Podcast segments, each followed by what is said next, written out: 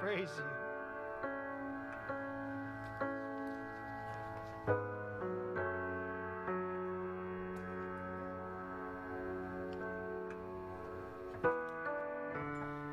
Mighty God. Almighty God, there is no other. There is none who even come close. There is none who compare to our God. We are children of the one true God. We thank you, Heavenly Father, that you have sent your Son .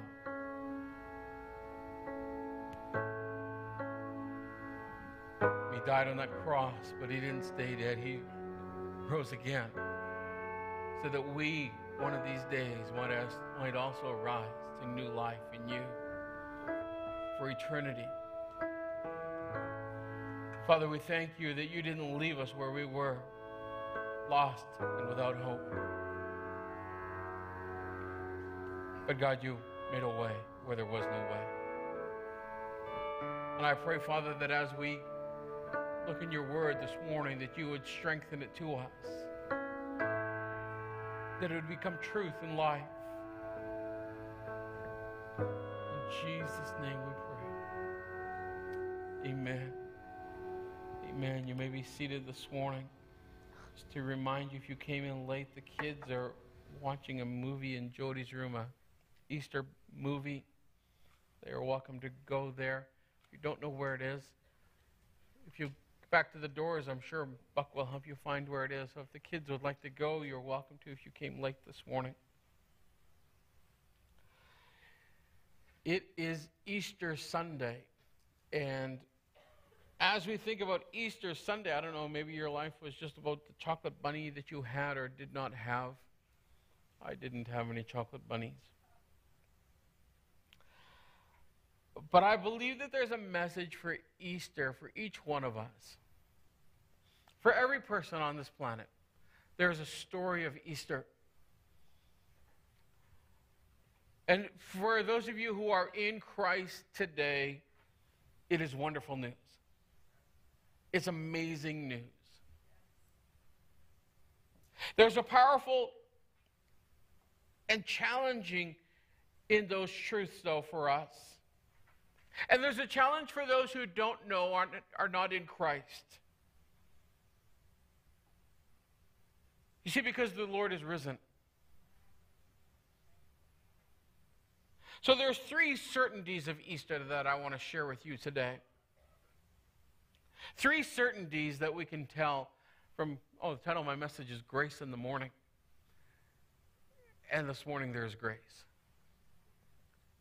In fact, if you are in Christ, every morning is full of grace. His mercies are new every morning. There's that old hymn, Great is Thy Faithfulness. Maybe you know it. Maybe it's already going through your mind and you're remembering the words. Morning by morning, new mercies I see. All I have needed, thy hand hath provided. Oh, God, everything we need, you have given us. Amen? There is grace today. There is grace today. There is grace this morning. The first certainty that we look at is that we are free from condemnation. We are free from condemnation.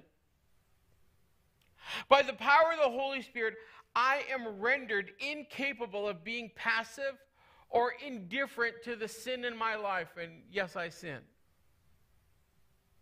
Don't look so shocked. You do as well.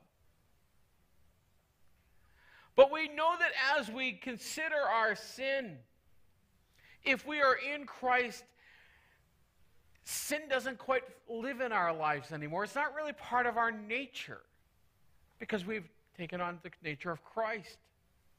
So when we sin, it now feels uglier.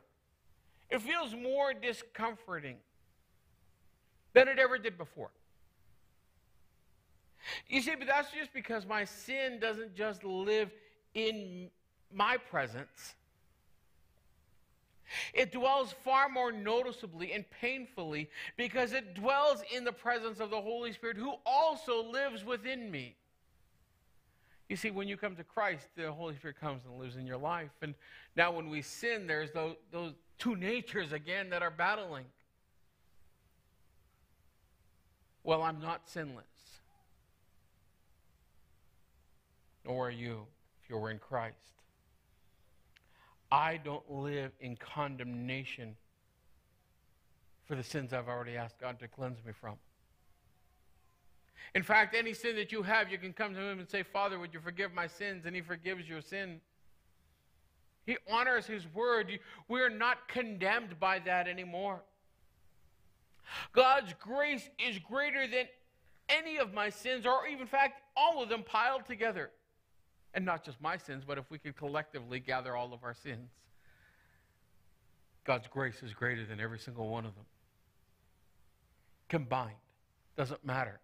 Doesn't matter where you've been. Doesn't matter what you've done. His grace covers it.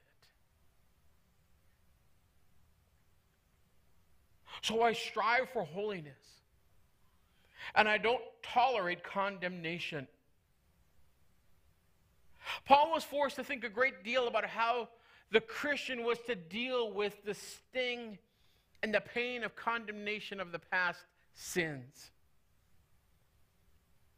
We, of course, know Paul.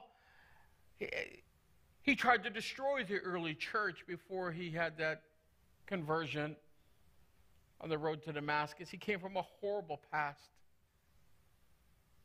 And Paul, as he looked back at his own life, he came to the place where he realized these words in Romans 8 and 31 to 34. He says this, what then shall we say in response to these things? If God is for us, who can be against us? He who did not spare his own, but gave him up for us all, how will he not also, along with him, graciously give us all things? Who will bring any charge against those whom God has chosen? It is God who justifies. Who then is the one who condemns? No one. Christ Jesus, who died, more than that, who was raised to life, is at the right hand of God and is also interceding for us. Notice that very first question. What then shall we say in response to these things? What things? You know, sometimes we read Scripture and we don't really say, well, what is he talking about? In order to understand Scripture properly, we have to look at the verses that preceded it and also the ones that come after it. We can't just take a verse out of Scripture or a number of verses out of context. I learned that 30-plus years ago in Bible college. You can't just make the text say what you want it to say. So what are these things Paul is talking about? Well, let us look back first, and then we'll also look forward. In verses 18 to 23, he says, I consider that our present sufferings are not worth comparing with the glory that will be revealed in us. For the creation waits in eager expectation for the children of God to be revealed. For the creation was subjected to frustration, not by its own choice, but by the will of the one who subjected it, in hope that the creation itself would be liberated from its bondage to decay and brought into the freedom and glory of the children of God. We know that the whole creation has been groaning as in the pains of childbirth right up to the present time. Not only so, but we ourselves, who have the first fruits of the Spirit, groan inwardly as we eagerly await for our adoption to sonship, to the redemption of our bodies. We live in a fallen world. We live in a world that has the effects of sin. Pastor Catherine talked about that last week. That's part and parcel of the world we live in. And Paul says we have to address, we have to say something that makes sense. If you are a believer in Christ, you and I have been given the responsibility to say something that gives hope. Something that makes sense to this world around us. So if we look back, then let's also look forward in the next verses in Romans 8 and 33 to 36. It says this. Who will bring any charge against those whom God has chosen? It is God who justifies. Who then is the one who condemns? No one. Christ Jesus, who died, more than that, who was raised to life, is at the right hand of God and is also interceding for us. Verse 35 says, who shall separate us from the love of Christ? Shall trouble or hardship or persecution or famine or nakedness or danger or sword, as it is written, for your sake we face death all day long. We are considered as sheep to be slaughtered. Our text today says you have something to say. You have something to say.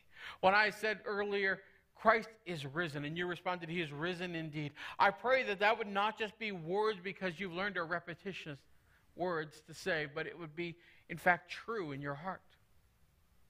Did you say, you know what, Christ is risen. He is above these things in my life. He's above the things I struggle with. He's above my sin and my condemnation.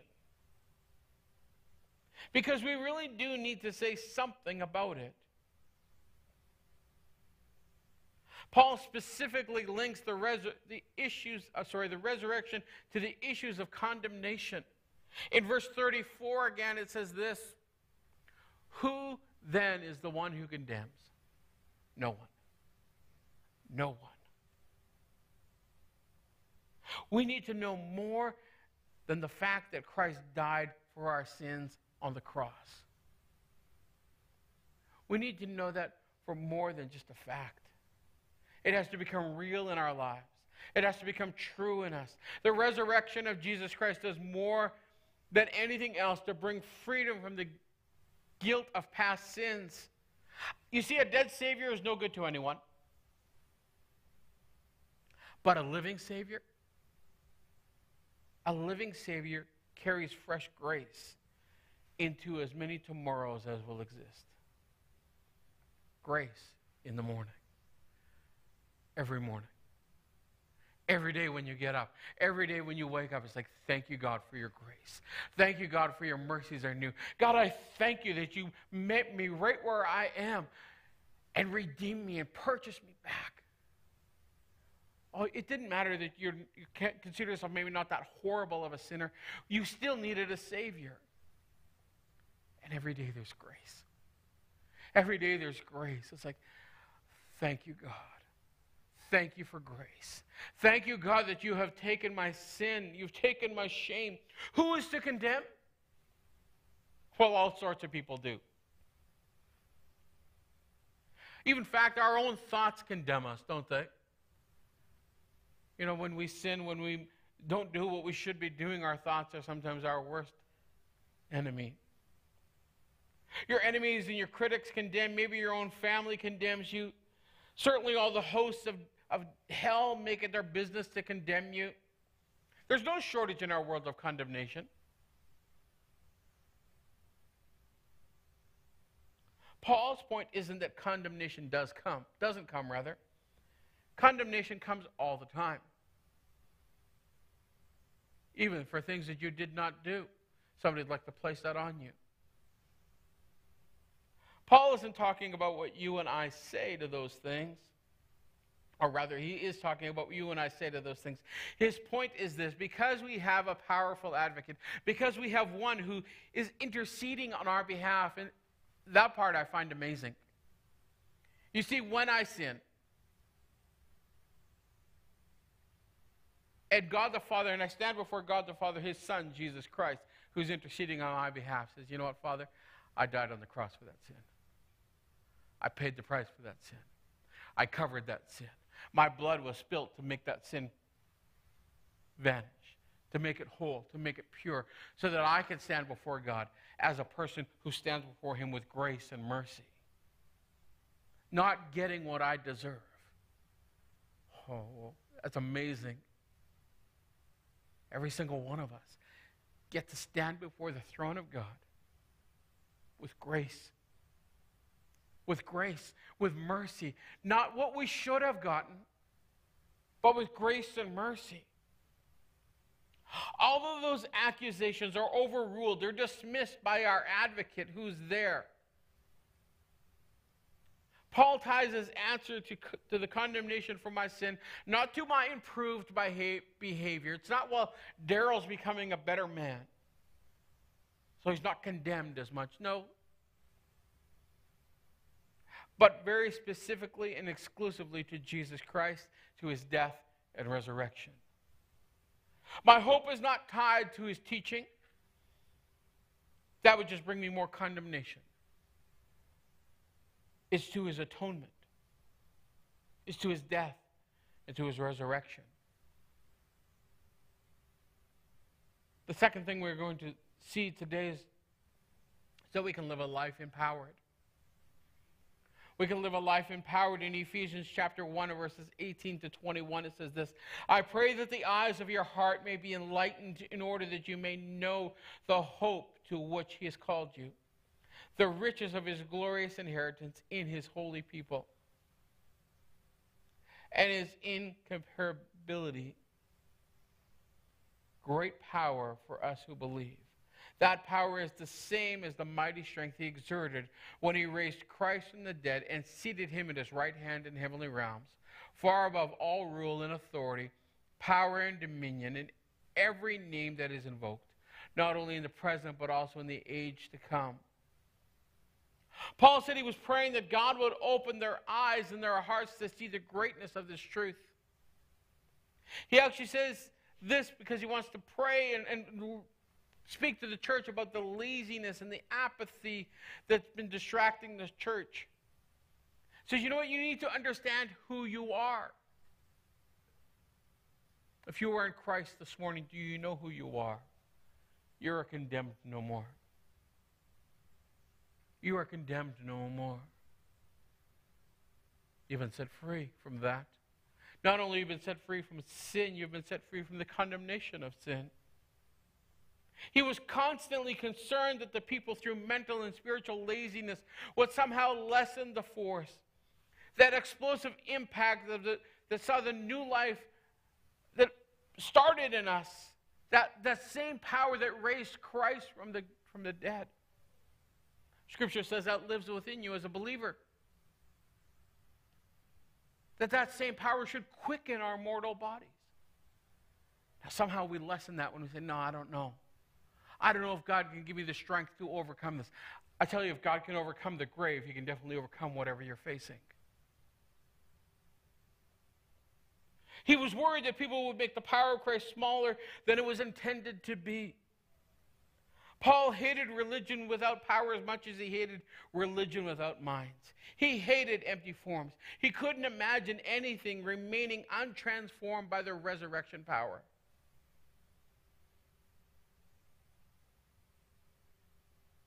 In Philippians chapter 3 and verse 10, in the first part of that verse, it says this: that I may know him and the power of his resurrection. That'd be a good verse for you for this year. In fact, for all time, that I might know Christ and the power of his resurrection, that I might know him. You see, knowledge of Christ is incomplete as a mental concept. Knowledge of Christ means knowledge of his power. It's not just a head knowledge, it's an experiential knowledge. It's saying, God, I experience your power. We need more than words.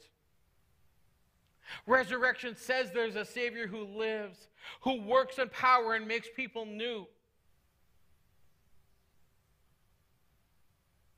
But sometimes in our sin, sometimes we get disparaged. Sometimes in our lostness, sometimes in our bondage, that it looks hopeless, as an unlikely future, as a dead person pushing through the grave. And it's like, I don't know how I'm going to get through this. I don't know how I can make it through this. If Christ can raise, if God can raise Christ from the grave, He can change and transform your life. He can redeem your life. The third thing today is this hope for eternity. In 1 Peter chapter 1, verses 3 to 5, and also verse 13, it says this: Praise be to the God and Father, our Lord Jesus Christ. In His great mercy, He has given us new birth into a living hope through the resurrection of Jesus Christ from the dead, and into an inheritance that can never perish, spoil, or fade. This inheritance is kept in heaven for you, who through faith are shielded by God's power until the coming of salvation that is ready to be revealed in the last time. Verse 13, this is, therefore, with minds that are alert and fully sober, set your hope on the grace to be brought to you when Christ Jesus is revealed at His coming. The hope.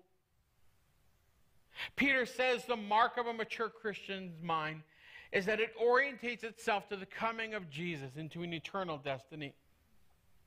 The Bible says many things describing the present condition of those who do not live under the lordship of Jesus Christ. And maybe that's you this morning, whether you be here in person or watching the live stream. Maybe you've never come to faith in Christ. If we've never come to the faith in Christ, what it says is that we're lost, that we're unsaved, that we're fooled, that we're condemned, in fact, that we're children of wrath, and so on and so forth. That's the condition of those who've not come to faith in Christ. In fact, in Ephesians 2 and 12, it says, remember that you were at a time separated from Christ, alienated from the commonwealth of Israel, and strangers to the covenants of promise, having no hope, and without God in the world. Let that sink in.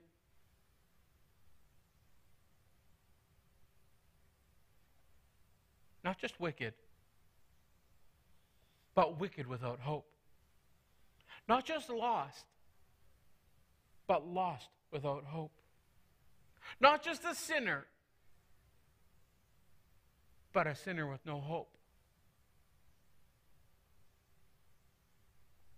That means without a conscious turning in repentance to Christ, God the Son as Savior and Lord, there's absolutely no chance for their present loss to ever be changing.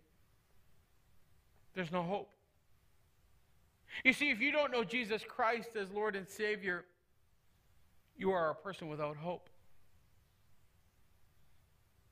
You can't just get it. You can't acquire it. You can't buy it. You can't purchase it. You can't attend church enough to have hope. It only comes by you understanding what God has done for you, by receiving what God has done for you in sending His Son, Jesus, to die for your sins, to be resurrected to new life so that you could have life in Him beyond this life. You see, many people try to put their hopes in different things today. They say, well, I have hope that I'm going to get a vaccine. I have hope that it's only going to be 2 weeks to flatten the curve. I have hope for all of these things. And God says, you know what? Put your hope in me. Put your hope in me. I don't fail you. I don't change my mind. Place your hope in Christ. This church can't save you. No church can save you. Only a relationship with Jesus Christ, only understanding what He's done and accomplished for you can give you hope.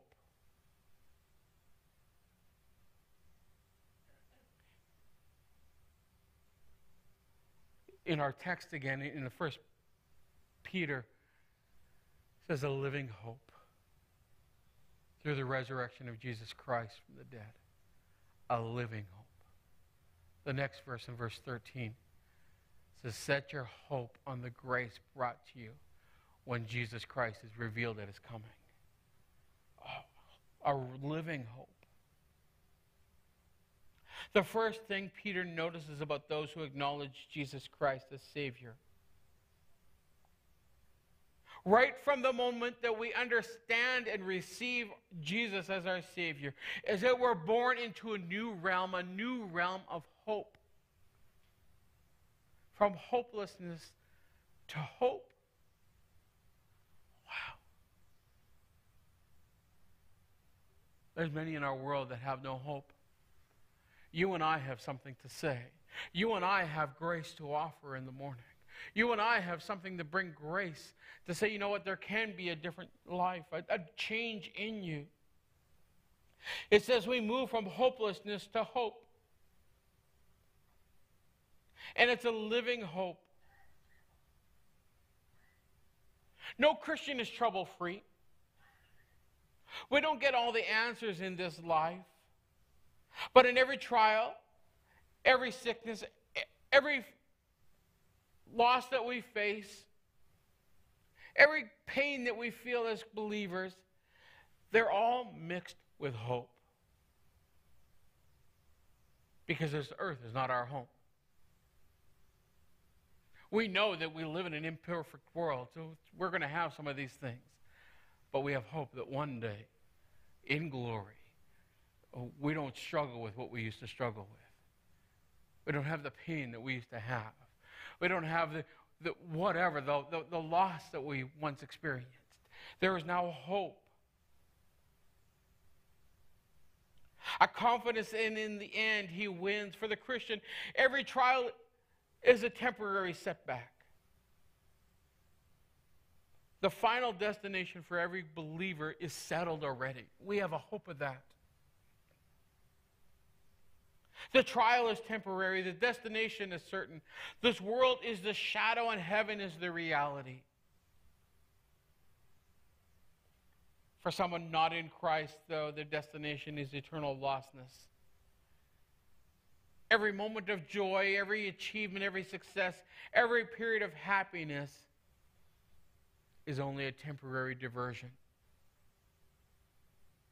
For those not in Christ, death only brings judgment and eternal condemnation.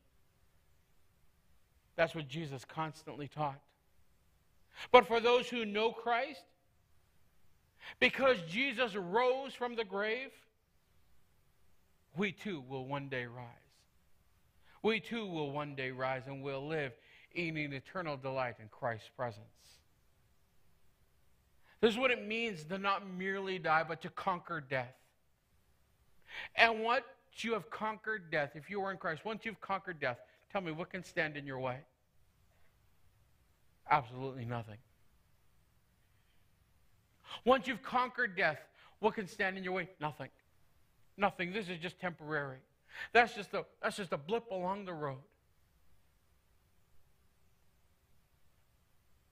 As Christians, we're not to ignore the fallen world. We're to live in this world, but not understand that this world is not our home. We are here to purvey and to convey hope to the hopeless. You see, the three certainties of Easter is that the condemnation of sin is broken. We are empowered by Christ's daily presence, and we are possessed by a living and an eternal hope.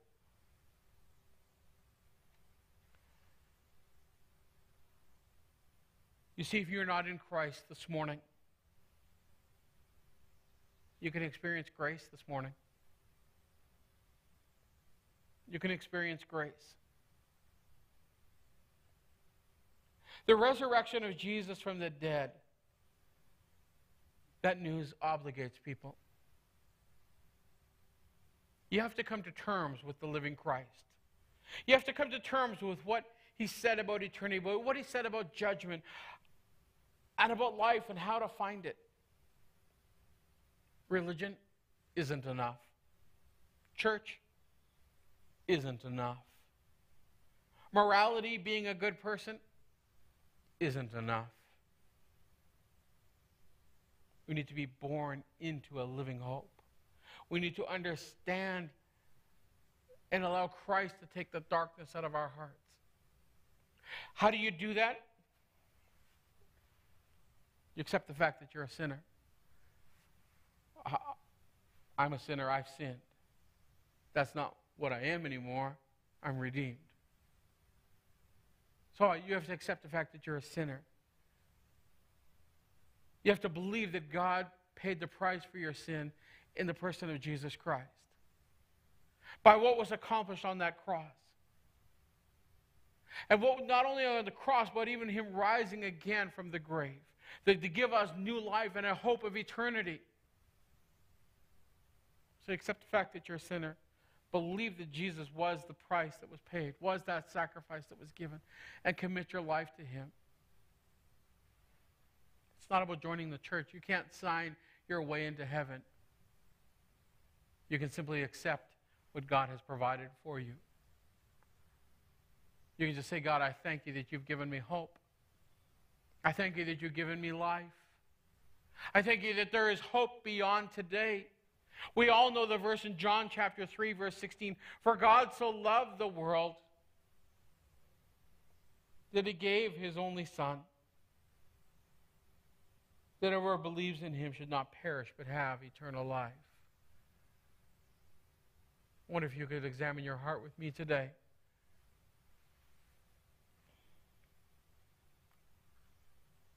If you're here in person or whether you're watching us on live stream,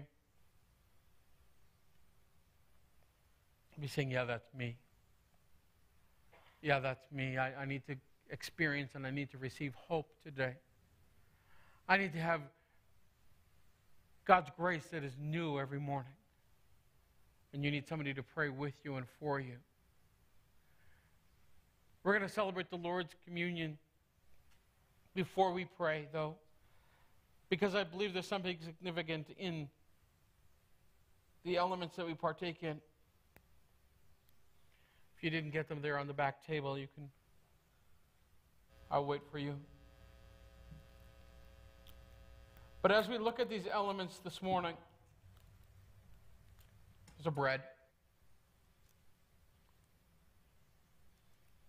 A little cracker. It reminds us that there is one Savior. There is one Savior, one Lord. It's not like a Savior for one church and a Savior for a different church. There is one Savior. And it doesn't matter where you live. There's only but one who died on a cross for your sins. There's only been one who took you from law to grace. There's only been one who's given you grace in the morning.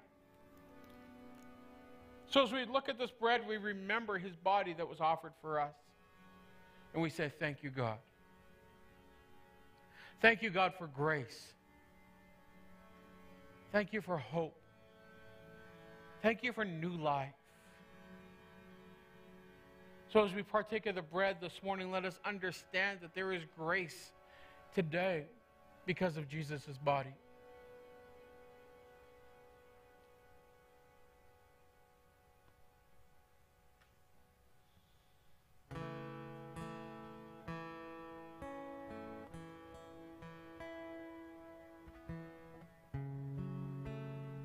We're reminded that after supper, he took the cup and saying, this cup is a new covenant.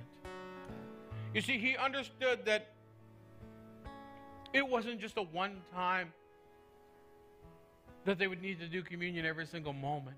He said, no, there's a new covenant. You're going from law to grace. And it's a covenant. It's a covenant that God has made with us. A promise. The Bible tells us without the shedding of blood, there's no forgiveness of sins. Jesus offered his life for you and for me to bring us into a new covenant of grace. Of grace. Today we are saved not because of how good we are, but because of grace. Because of Jesus Christ. So let us partake of the juice together, understanding of the new covenant.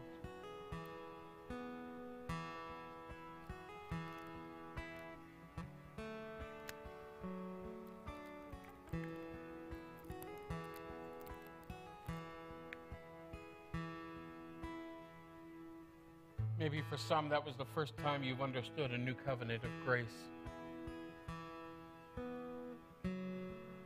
And you'd like prayer today. You want to receive Jesus Christ as your Lord and Savior. I'd be happy to pray with you, for you. Maybe you need some personal prayer in your body. Maybe there's some pain, some ailments, and you'd like somebody to pray with you and to anoint you with oil and to believe that God can meet your needs. I'm going to meet you down here at the front this morning. It's been so good to having you with us this morning. And we're just going to ask you to make this place a place of prayer. So if you want to say hi to some friends or family that you haven't seen, I'm going to ask you to please do that in the foyer today. But if you'd like prayer, I'm going to meet you right down here this morning. Whatever you'd like prayer for, I'm going to put my mask on and be happy to pray with you and for you today. May God bless your life. May God strengthen your life. May you know that there is hope in the morning. May God go with you today.